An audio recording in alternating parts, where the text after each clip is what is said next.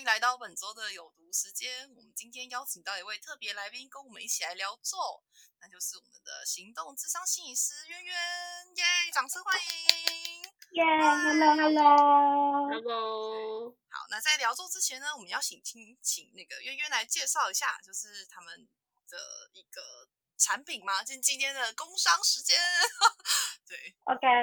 那我介绍一下，因为我本身是儿童专场的智商心理师，所以我跟我的同事们就是一起设计了一款，就是给儿国小儿童呃认识情绪的桌游，叫做《怪兽来了》。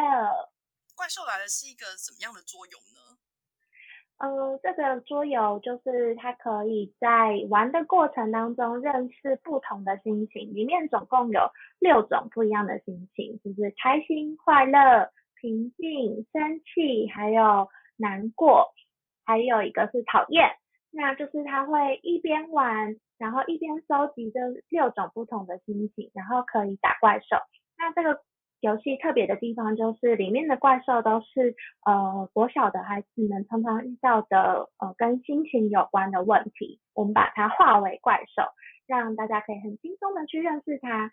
那呃，里面另外一个特别的地方就是，呃，里面要收集这种情绪的呃呃方式，就是抽卡片。那这些卡片里面有很多不同呃国小的孩子们常常会遇到的情绪的事件，比如说，哎，跟呃哥哥姐姐吵架啦，或者是哎跟。朋友怎么了啦？或者是呃考试发生了什么事啊？就有各种不同的心情，那他们就可以一边玩一边学，一边轻松的呃认识这些不同的情绪。嗯，听起来像是一个冒险 RPG 的概念呢，感觉还蛮好玩。没错，就是一个冒险 RPG，就是你喜欢的类型。对，好，没错。就谢谢因为那。今天特别邀请到约来跟我们一起聊咒，但不是为了要治愈，就是今天的话题会不会很恐怖？然后你会有心理创伤要 智商？不不不，就是 就是瑞在想有有一点点关系啦，因为他就是一个呃跟嗯鬼故事嘛，然后有一点个人会有一点情绪问题的是东进东西在里面。好，没问题。反正我们今天有大师、专业人士坐镇现场，大家如果聊完不舒服，就找他就对了。啊，欢迎来找我，欢迎来找你。好好的，好的。那我们就把主持棒交给瑞了，因为我跟渊其实完全没有看过《咒》这部电影，它大概是在讲什么呢？哦，它它是呃，就最近很红的鬼片，然后。但它算比较特别一点，是它其实鬼从头到尾都没有真的出现啊！不，这样这样才算是鬼片吗？诶，我觉得还是算，因为它就是有很多就是有点像不可思议的事情。因为像我们碰到鬼的事情的时候，其实我们也都没有真的看到鬼啊。哦，就是类似灵异事件的感觉啊！对对对对，超自然应该是讲灵异事件。对，然后呃。我先讲这部片，我我到时候就直接全部爆雷，然后就是直接全部剧透，然后我会直接按照时间线的顺序讲，但它的电影情节是会有点跳来跳去的。好哦，那这个背景呢，就是有一个台湾的城市家族，然后他们以前就有在祭拜一个叫做大黑佛母的神。那呃，我根据我在电影院。电影面看剧情的推测是，早期这个大黑佛母应该是对这个家族来说是有利可图的，就是有点像所谓的养小鬼吧，就是可以祈求一些财财物或什么，但是相对你就是要付出蛮大的代价。这个家族就是击败到后来。好，觉得那个神的那个能力有点失控，所以他们呃，他们他就把那个大黑佛母的神像是封印在一个地道里面，然后，但他们还是有持续做祭拜的行为。那有可能就是是在做持续还愿这样子，我是这样推测的啦，因为他其实也没有到真的讲的很清楚。那故事一开始就是女主角跟她的男朋友还有男朋友的表兄弟回老家祭祖。就是他，他们有点像是捉鬼大队，有点想上去探险，然后因为他知道他们老家有一个神秘不可以进去的地道，就想要去作死就对了。然后我们就想要拍一个，就是拍一个 YouTube 的那个冒险影片啊什么的。好，那我我清明节回去，然后带着摄影机准备去冒险。的对对对，然后他还要把摄影机就是躲躲藏藏的这样子。那其实他们，好好，因为因为他们家族就是这个祭祀很神秘这样子，哦他们其实也不希望外人来。那可是这个时候，就是那个一个通灵少女，她就突然把那个女主角留下来，然后就说她已经怀孕了。对不起，呃 等下，我我本来预期会听到很恐怖的事情，结果他竟然说你已经怀孕了，你是怎样医师哦？这这其实也是恐怖的事情吧？这也是恐怖的一点。OK OK，然后他就说，呃，大黑佛母很很高兴，然后说以后小孩子出生之后也要把名字一起献给他。那反正就是这些人的行为都很诡异，然后让他觉得很有点恐怖这样子。那他们家族呃地处很偏远，然后他们开车来一趟就已经很耗时了，所以就是他的表弟就坚持他们晚上还是要去闯那个禁地。那后来女主角其实她就不舒服了嘛，所以本来是有点想要打退堂鼓，可是他们走到地道门口的时候，又听到地道里面有那个女婴的哭声，就觉得有点担心，就对了。他就是真的有人被献祭。对，然后所以他就说他还是想要下去，就是起码想要去看是不是要救那个婴儿还是确。认事好情好恐怖哦！她她男友就有点担心她，就把她留在上面，然后就她男友跟她表弟两个人一起下去而已。嗯，地道里面就是有很多小佛像啊，然后镜子啊，然后反正就是，然后一直有一些很奇怪的声音这样子。那这段照照照应该是最恐怖的，但是我自己在那一段时间是一直出戏啦，放空放空状态。为什么你为什么会出戏？因为他原本是在上面听到是女婴的哭声，哦，但是进去以后，他就已经不是婴儿的哭声，就是一些怪声音而已。然后我在听到一些怪声音的时候，我一直觉得我们家的猫要吐了，我就是在打毛球的声音。我就一直想说我的猫要吐了，我的猫要吐了。太好笑了吧？然后然后呢？嗯，后对，然后后来他们就是真的有看到那个佛像啊，那个她男友在拨动那个佛像的时候，就中了那个咒术，然后就就开始自己一直撞头，哈，那段真的真的也蛮恐怖的。他是被附身了吗？附身吗？有点像，就是一个很暴力的那种自残的行为，对。然后她男朋友就这样死掉了，表弟也被吓疯了。然后表弟冲出隧道，就是发狂，然后鬼吼鬼叫。这一段我在猜我会被会会被人家做成迷音，然后表弟就疯狂的喊说：“不要问啦！” 是说我有我有需要不要问了的时候，我就可以贴出表弟。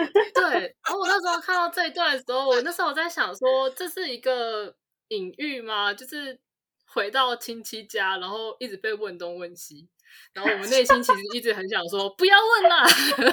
是一种投射，用对，用的很好哎、的很好。对我那时候有在想是是故意这样的吗？对，可是他就是混着混着一个很恐怖的气氛，然后可是你又觉得他这个这个喊话有点荒谬这样，然后他整个就是又满脸都是血，很恐怖其实是有点恐怖啦。呃，他甚至出现莫名其妙，就是那个牙齿全掉啊，或什么的。这一段演的有点有点混乱，因为女主角也是在就是呈呈现一个很混乱的状态。反正最后就是整个整个村就灭村了，有点像是诅咒被他们带出来的样样子。你看，把那个哦就是仪式被破坏了。嗯，然后只有女主角独自开着车就逃离了这个村落。可是他逃出去之后，他录影就是拿去报案啊，或是给他的家人看啊，反正看过的人或者接触到这个事件的人，最后都不是出意外就是自杀。那他其实，在怀孕期间也去调查了这个信仰，所以就他也知道这个信仰的来历了。村庄里面的人会一直比一个很奇怪的手势，跟说一句那个咒语。一开始都觉得是一种祈福的意思，但其实是那个根本就是一个咒语，应该说是我受到了这个诅咒，然后我要把这个诅咒分散出去，让我身上的诅咒变小。哦，诅咒性的概念。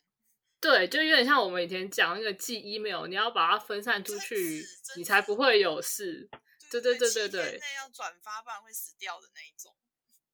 对，但它不是说你自己就完全没事，它只是削弱那个，就是把诅咒平摊，所以你的分母越多，它的效力越小嘛。哦，对，但实际上从电影里面所有事件看起来，我觉得一点效果都没有，所有碰到的人全部都死光。其实我我不觉得有什么分散效果，不然他要演什么呢？他就是要这样演啊。对啦，然后他呃，我觉得他蛮巧妙的是，他这个手势跟诅咒持续的在电影面不停不停的出现，然后就是，然后他咒语很很短很简单，所以很容易会有印象这样子。对，然后他在小孩出生之后，他女儿就被送，因为他因为他就有很严重的情绪问题嘛。然后加上他自己家里的那么多人过世，所以他就是没有办法抚养他自己的女儿，他女儿就被送到寄养家庭。那一直到他女儿大概八岁左右的时候，他才去把他女儿接回来。但是他接回来，家里又开始发生很奇怪的事情，像是什么东西突然掉下来啊。然后他女儿也一直说，在他的房间里面有看到，就是有一个小孩在天花板。那我觉得这一段也可以看到，就是作为母亲，就是她即使很害怕，但是她为了她自己的女儿，她也还是就是会强忍自己的害怕，帮她女儿赶鬼啊，或什么之类的。但后来就是她女儿就莫名其妙的半身瘫痪，这个事件之后，她又被通知要被剥夺抚养权，那她就很焦虑。门外也有一位。焦虑的小朋友，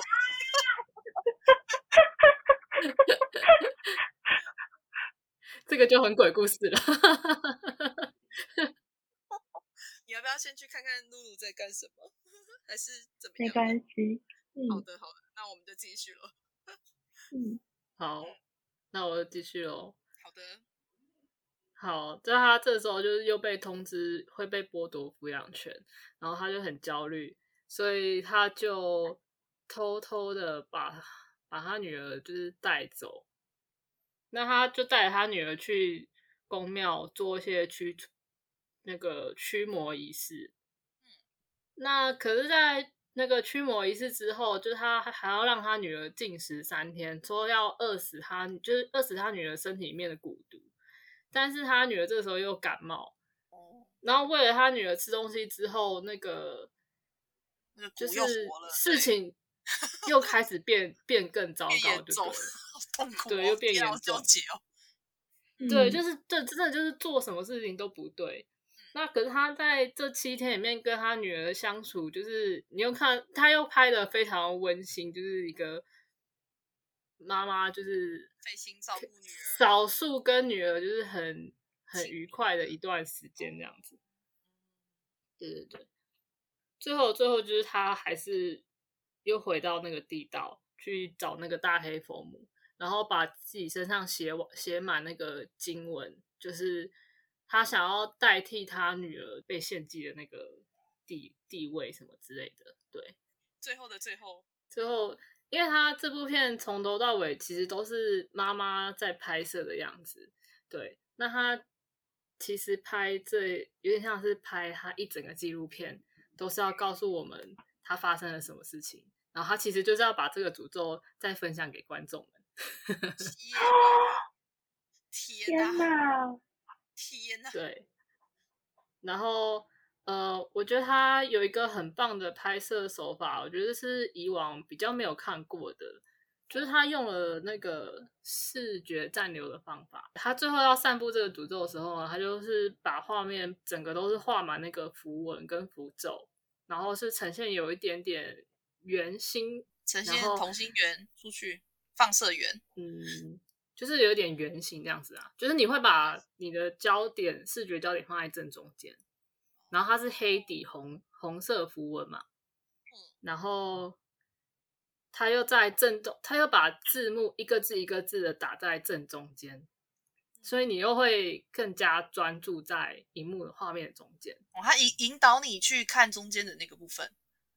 对对对对，然后他打完那几个字幕之后呢，他就把整个画面变成全白的。可是这时候，因为你前面的很专注的看那个画面的关系，所以他在把画面整个打全白的时候呢，你刚刚看到那个符文会持续维持在那个白色的荧幕上面。哇，好酷哦！知心理学，那知认知心理学是不是也有也有这种？所以即使你这个时候闭眼睛，你都还是看得到那个符文。哦，对，所以你会加上他前面又一直不断不断的重复那个诅咒，然后嗯再加上这个视觉暂留，导致你即使闭眼睛，你都看得到那个符文。好像你也真的中诅咒的那个心理暗示真的是会很强。哦，怕都比较脆弱的类型，他会很容易受影响，他可能觉得哈我中招了。嗯，好恐怖。所以有人说看完之后要收精。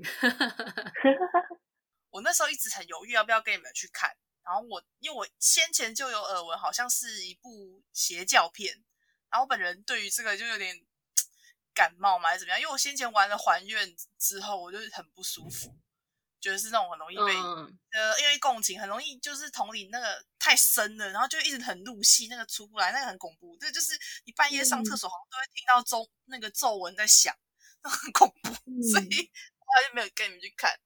对，嗯嗯，会会，他应该会。我要不是因为他那个声音实在太像我们家猫呕吐的声音，可能会更入戏一点，是不是？对 对对，好哦，好哦，嗯但我还是不懂为什么这跟这跟我们今天特别来宾有什么关系呢？OK，因为我前面有讲到，就是他跟他女儿的相处状况嘛，然后还有，其实他最后回到大黑佛母的那个神像面前，他还有一段自白。那我觉得嗯这一段，我觉得他是其实是想要讲，作为一个没有准备好成为母亲，但是却就是不小心怀孕的女性的一种焦虑。他就有自嗯白说，第一眼看到他女儿的时候，他其实没有任何的兴奋感，他对这一连串事情感到非常的畏惧，他还要再多带一个小孩。但他在把他女儿接回来这段养育期间，他开始会爱他的女儿。他如果有选择的话，他还是希望他女儿不要成为他自己的女儿，因为他觉得他没有办法为他带来快乐。他希望他可以开开心心的、健健康康的长大。那像前面讲到说那个 他表弟狂喊“不要问啦”那一段，其实是不是有点像说一个女生，就是当你只身跟着你的先生来到你完全未知的家族里面，嗯，会有的一些恐慌感、焦虑感，哦，嗯，嗯。呃，这个这个我很少听到有人在讲，因为大部分都在讲咒人恐怖或什么，但我自己会有这一段是会有这个想法。那我甚嗯至有找到一篇，只有那一篇是在讲说，那个地道里面的大黑佛母是不是有点像是在暗喻，像最近大陆讲那个，就是女生被哦，你说绑去农呃绑去农村，然后强制生小孩的那个新闻吗？对对对对对，嗯，因为刚好这个神也是一个女性的代表嘛，所以我就想要问问关于妈妈的焦虑。你问对人了，对吧，渊渊？我刚刚在听这个故事的时候，我就有很多联想诶。真的一个是刚刚对我刚刚听在说那个大黑佛母跟那种没有准备好的妈妈，我就想到那个心理学里对妈妈这个形象，其实就有很两极的不同的形象，就是一般我们会觉得，哎，妈妈好像是很温馨的、很拯救的、很保护，就像那种圣母的那种感觉。但其实，呃，妈妈也有她反面的阴暗面的那个形象，就是后母啊，还有童话里常常出现的那种魔女啊，然后会把那个呃公主关在那个呃塔里不让她出去的那种很吞噬小孩的那种形象。啊，对对对对对，就是平常我们可能也也会觉得，哎，有的时候妈妈很好，可是如果她太太好的时候，过度的时候，会觉得说我好像都被控制，我都不能长大，好像永远都是小小孩那种感觉。我我联想到的就是这个，就好像那个大黑父母，就好像那种坏妈妈，那种很很妈对负妈妈负面形象，会把小孩吞掉。然后很恐怖这样子，然后一个好妈妈好像就会拯救他、保护他之类的。对，其实我想到说，哎，心理学其实对妈妈就有这种两极负呃负面的跟那种很正面的这种形象。嗯哼，对，然后嗯，刚刚瑞有提到说，就是那种妈妈没有准备好啊的那种焦虑。我听了其实也超有感触的，就是因为我本身就是 有一个一岁多的小孩，然后呢，就是你说第一次看到小孩的心情，有真的很就像大家期待的那样，说哇，我的母爱大喷发吗？哇塞，完全没有哎，完全没有，居然。我好，那真的是说一下，你第一次看到他的时候。对，你先不说，先不说他生出来，因为生出来之前有很长的就九个月嘛，在肚子，然后他一直去照超音波啊，然后你知道就是有一些呃，不论是布洛克或者是呃那个电视，反正各种节目啦，就对，我觉得脑袋中会有一种形象说，哎，那个第一次照到他的心。跳第一次看到这个宝宝的样子，好像应该要小生命，怎么好感动？我对，小生命在跳动，对不对？对，感觉那时候应该要热泪盈眶，然后要落泪，然后爸爸也站在旁边一起失泪，说 这是我们的孩子，我们我们好像这样才叫做对，好像这样才是一个正常的母爱或者是一个过程。哎，我完全没有。等一下，为什么？我不夸张。那时候，你那时候的想法是？我我真的不夸张。我第一个第一个想法，居然是哇塞，他要跟我到几岁？哈哈哈烦恼，开始烦恼他跟我到几 岁？我负面了。就是他他要几岁才能独立？才我才不用照顾他。我接下来的几年要跟他绑在一起。我想的居然是这个哎！天哪！可是也也蛮现实的，因为你确实身上突然间多了一个生命，他跟着你很久很久。对啊，对啊，但就是很不符合一个好像一个温馨、就是母爱的，对对对，妈妈应该要有什么样的反应的这件事情。对啊，对啊，而且我觉得我本身状况已经是就是哎有想要小孩，他虽然不是一个好像。一定要怎样？那他就是来了嘛。但是他来了也是预期中，也是觉得哎，其实是 OK，是想要的。但是第一次看到他的感觉还是这样哦。然后我就一直就觉得说，天哪，我真是一个没有母爱的妈妈。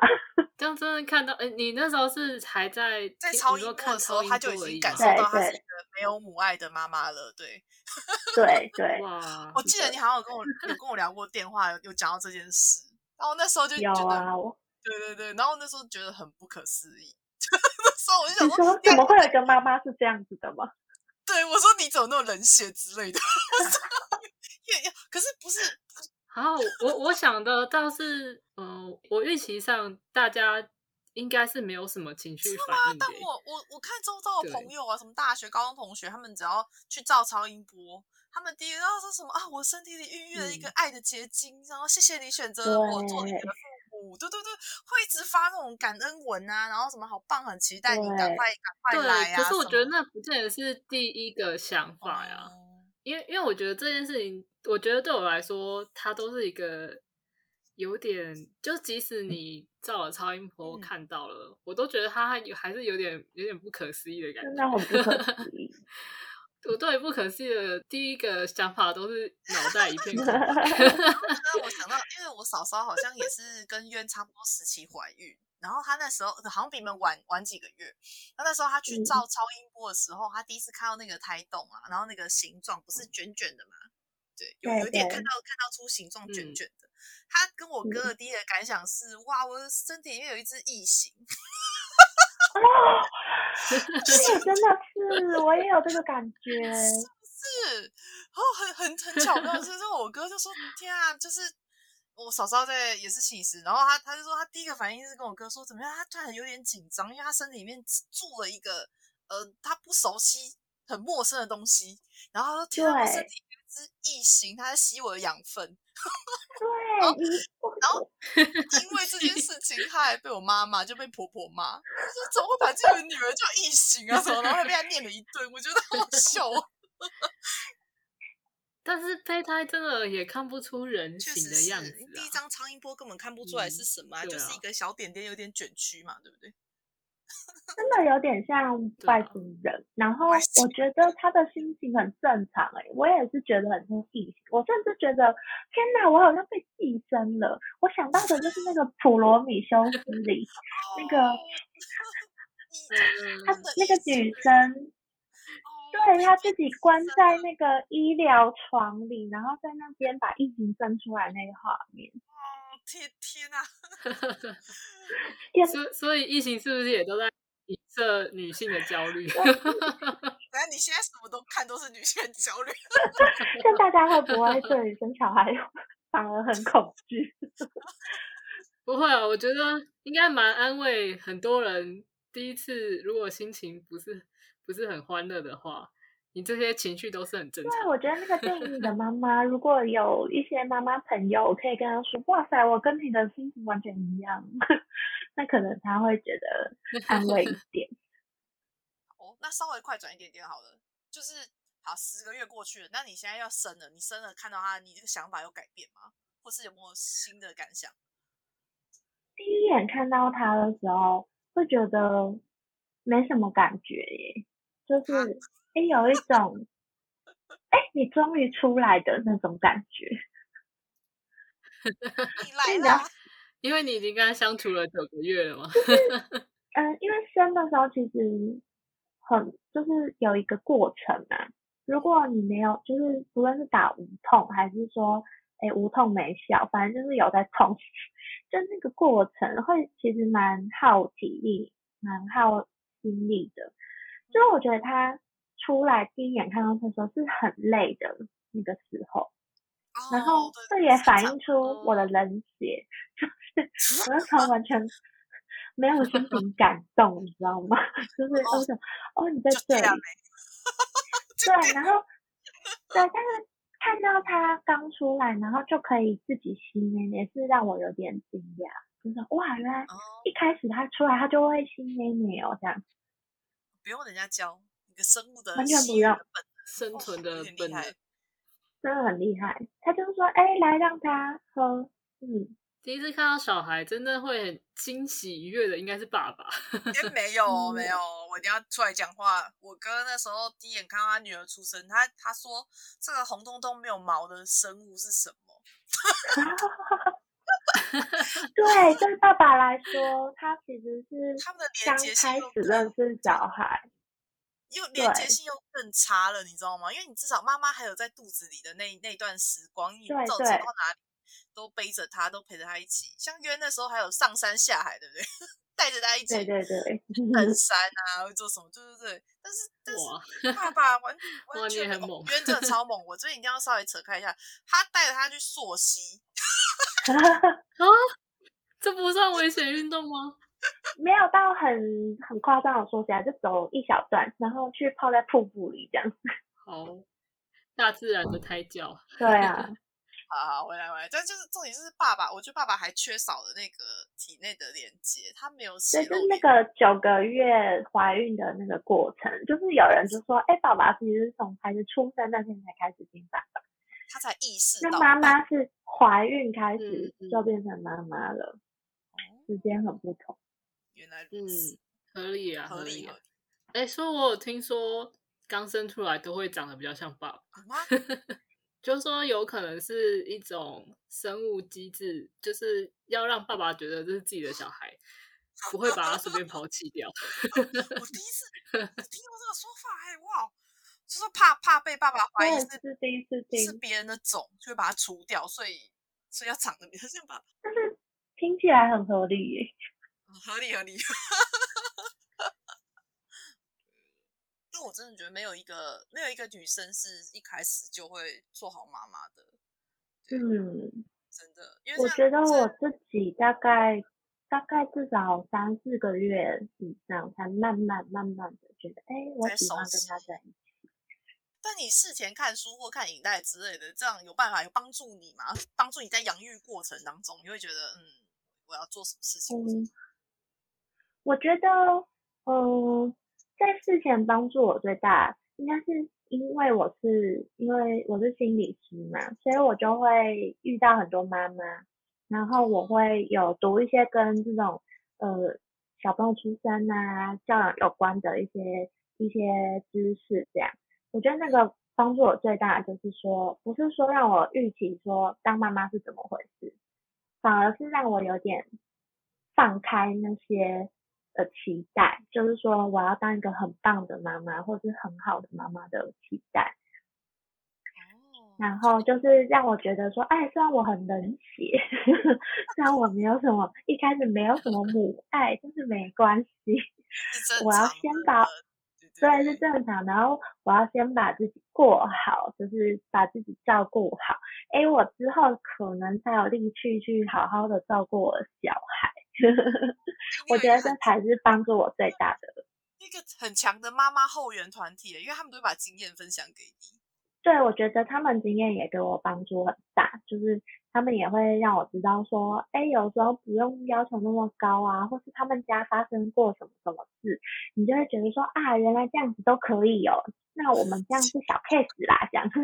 好棒，好豁达哦，对所以是要降低自己的期待值。真的哦，这其实也是那个心理学里的有的概念，对，就是说，哎，当一个够好的妈妈就好，嗯有点六十分的意思，这样，就是说你不用当完美的啊，很多时候社会或者是大家觉得就是说，哎，你要很有母爱呀、你要很高兴的小孩呀、你要全神贯注的照顾他啊，那种反而要你要当一百分的那种想法，会让自己太紧张，反而有可能会变成那种超控制或者是嗯很可怕的妈妈，那种对对对，就像那个什么电影里的黑什么大黑大黑？神母，大黑头哦，对对对，好哦，对啊，就是最好就是我们放松一点，就是哎可以就好了。真的，我看我嫂嫂跟小孩相处也是这样，他就有点随便。我觉得，我想说，第一胎不是应该照书养吗？没有，他说他打算第一胎就照猪养，随便养。真的，我跟你说，我我我一开始也是就是立定心智说我要当一个随便一点的妈妈，这样子大家都开心呢、诶瑞，你知道吗？他先前就是 是几个月啊，录三个月还是四个月的时候啊，我也忘记了。嗯，就是嗯我们还一起去爬山，背背着小孩去爬山。哇，你真的很猛哎、欸背着小孩爬。没有没有爬很难的啦，就是小小的。对，我我印象很深刻，就是所有的人都围着我说他这样会感冒，他这样会怎样，他会怎样，他会怎样。就是一直要往他身上盖子，然后我这个妈妈就在对我中我在中间就说啊还好吧，就嗯他应该很热吧，还好啦，他太热了啦，对啦。然后那时候我我我，然后我们是一群同学去爬山嘛，对，然后那时候心里面就一直在想说，天啊，到底谁才是妈妈？旁边都超紧张，妈妈本人在竞赛啦。这样没有 不好，我们没有不关心露露，对我们是一个对啊，你们很棒，你们很棒，你啦，你也没有不关心露露，你只是比较随性的养法。他现在几个月？一一岁多。一岁这个过程。有什么完全就你觉得完全出乎你意料之外的事情发生，导致你觉得很很没有信心的吗？哦，我觉得完全出乎意料是比较少，因为我刚刚说就是我们有遇到很多妈妈们嘛，所以就是大部分的状况是可以预期的。然后我觉得，哦。我印象比较深刻的是，就是让我心情起伏很大的，就是他一直哭停不下来的时候，就是小朋友有的时候他可能睡眠转换啊，或者一个怎样，他会突然就是开始哭，然后你完全找不到原因，然后就是怎么安抚都没有，然后就是狂哭、暴哭这样。然后那个瞬间，对，然后那个瞬间我就觉得好挫折哦，就是觉得，而且那是一种很暴走的感觉，就觉得你可不可以不要再哭了？可是你知道你想要干嘛？对，你知道你很烦吗？对，然后就想骂他，可是又说说其实你骂他也没用。对，对对，然后 真的就是一个不管做什么都不对的感觉。对，然后那个时候就觉得有一点对自己有点那个打击，就是说啊，我居然这么没耐心，就是这么想要把它丢掉。我 会有点自怀疑，反正我真的没有那么多母爱嘛，是不是母性不够坚强？对啊，对啊，但那个时候我就觉得好能理解一些崩溃的妈妈的心情，就是说啊。真的是一直狂哭五分钟以上，真的就很想崩溃。应该也很很可以理解女主角的心情。她说：“我女儿身体有骨，但是她又要吃饭。”好痛！对呀，对，对对，就是那 种做什么都不行的感觉，做什么都不对。没错，没错。哇，那这真的是做，其实有在谈这一块哦，还是我们自己投射？好不？可能有哦。他在他在外面又在呼喊你了。对啊，对。好哦，好哦，那应该今天就到这里差不多。瑞瑞有想要再聊什么？嗯，我刚好最近还有看一部电影叫做《美国女孩》。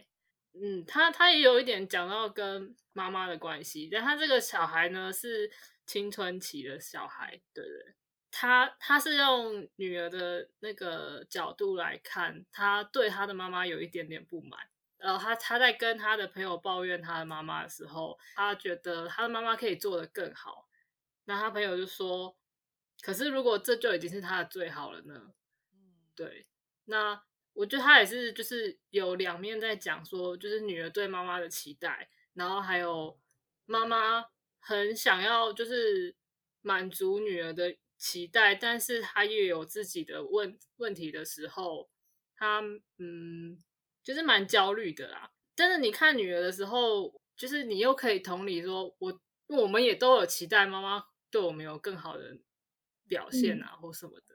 对，这个主题也让我想到前阵子那个 Disney 有新的动画，我不太确定是哪一家出的，叫。红色对红红熊猫，对红熊猫也是在讲这个母女关系，然后他把它就是在讲青春期跟母女关系，然后他是用一个红熊猫很可爱的形象来譬喻那那那种冲动，这样长大自我的那种冲动，嗯，也是蛮有趣。因为我查到电影叫做《青春养成记》，对对对，好像还有阿姨们，他有四个阿姨，还有一个。厉害的奶奶，因为 预告片我印象很深刻，那 四个阿姨是走台步出来，好猛哦，很可爱。他他他他也抓的很好，那个形象就是说，哎，一群就是女，对华人的女性长辈们，好好想看哦。对，这个我也很想看，列入清单。我这边有想到两个，其中一个比较跟主题相关的是那个八十二年生的金智英。哦，那个也很红，对他也有电影啊，其实是同名小说，哎，对对对，同名小说改编的，对啊，然后我觉得这个也有一些关于女性身份认同，还有在就说社会给女性这个角色的一些期待啊，包含她她应该是一个怎么样的女儿。她成为了人家的妻子之后，或是她在职场上，或是她在家庭里，她成为人家的妈妈、人家的媳妇，她应该要呃有什么样的角色？这样子，这部我觉得也不错，也推荐给大家去看。对，但是也是蛮抑郁的。怎么办？我们今天都聊好抑郁哦。那那我就来最后来补充一个很宅的，好了，回归我的本性。好。其实啊，刚刚瑞一开始在讲咒的时候啊，我一直想到的是，呃，有一个很知名的恐怖游戏叫做那个灵红蝶。哦，我听过。哦。灵拍照的吗？哎，超拍照的那个，为什么？他他就说，哦，这年轻人嘛，然后返乡嘛，然后带着相机去地洞，然后为什么我前面一直在喷笑？因为这个展开完全就是林红蝶展开，我甚至怀疑这电影是不是抄袭。林红蝶简单，她的那个大纲跟你们讲一下，就是说有一对姐妹，双胞胎姐妹，啊，小时候在在那个故乡玩，哎呦不小心就是那个跌倒了，姐姐还是妹妹姐姐姐跌倒了，然后就就瘸了，你知道吗？这其实是。妹妹有点小心机，不小心把她弄瘸了，因为她觉得这样的话，姐姐就会一直需要我，好像是这样。对，好病娇。然后两个姐妹就长大了，然后有一天又回到她的故乡。然后他们回到故乡原因也是因为故乡有一个很神秘的传闻，有一个很神秘的仪式，他们要去一探究竟。同样 同样展开，所以我刚刚一直狂笑，我内心其实一直在想说，哦，怎么办？这个这个那个既视感好重哦，可是我不好意思打断瑞，因为那个 有点恐怖这样。对对对，所以 如果你去看，你也不用担心，就是你也会一直出戏，我也会一直出戏，是不是？发呕吐，然后我是林红蝶，可以可以。然后还有一个很关键的道具，就叫做摄灵机。这摄灵机就是可以把鬼怪拍下来，然后对鬼怪，因为没有实体嘛，那你唯一对它造成伤害的方式就是拍它照。所以刚说什么拿摄影机下地洞，我就一直在想说，嗯，这是摄灵机吗？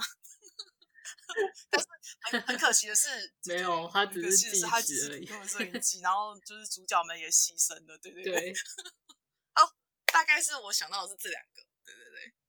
好哦，那我们今天的有毒时间就到这里啦，谢谢大家的收听，也谢谢渊渊。有机会要多来哦，我们会一直聊一些奇奇怪怪的书，或是电影，或是没问题，没关系，我觉得很有趣，太棒了。然后，如果大家喜欢我们的节目，欢迎订阅到我们的 IG 粉丝专业按赞哦。那大家喜欢圆圆的分享的话，呃，桌游怪兽来了，对，可以买给小朋友玩玩看，或者是到他的粉丝团再了解更多详情哦。我们会一起布在我们的 IG 跟我们的那个介绍栏上面。好，谢谢大家，大家今天就到这里啦，耶！好，拜拜，拜拜。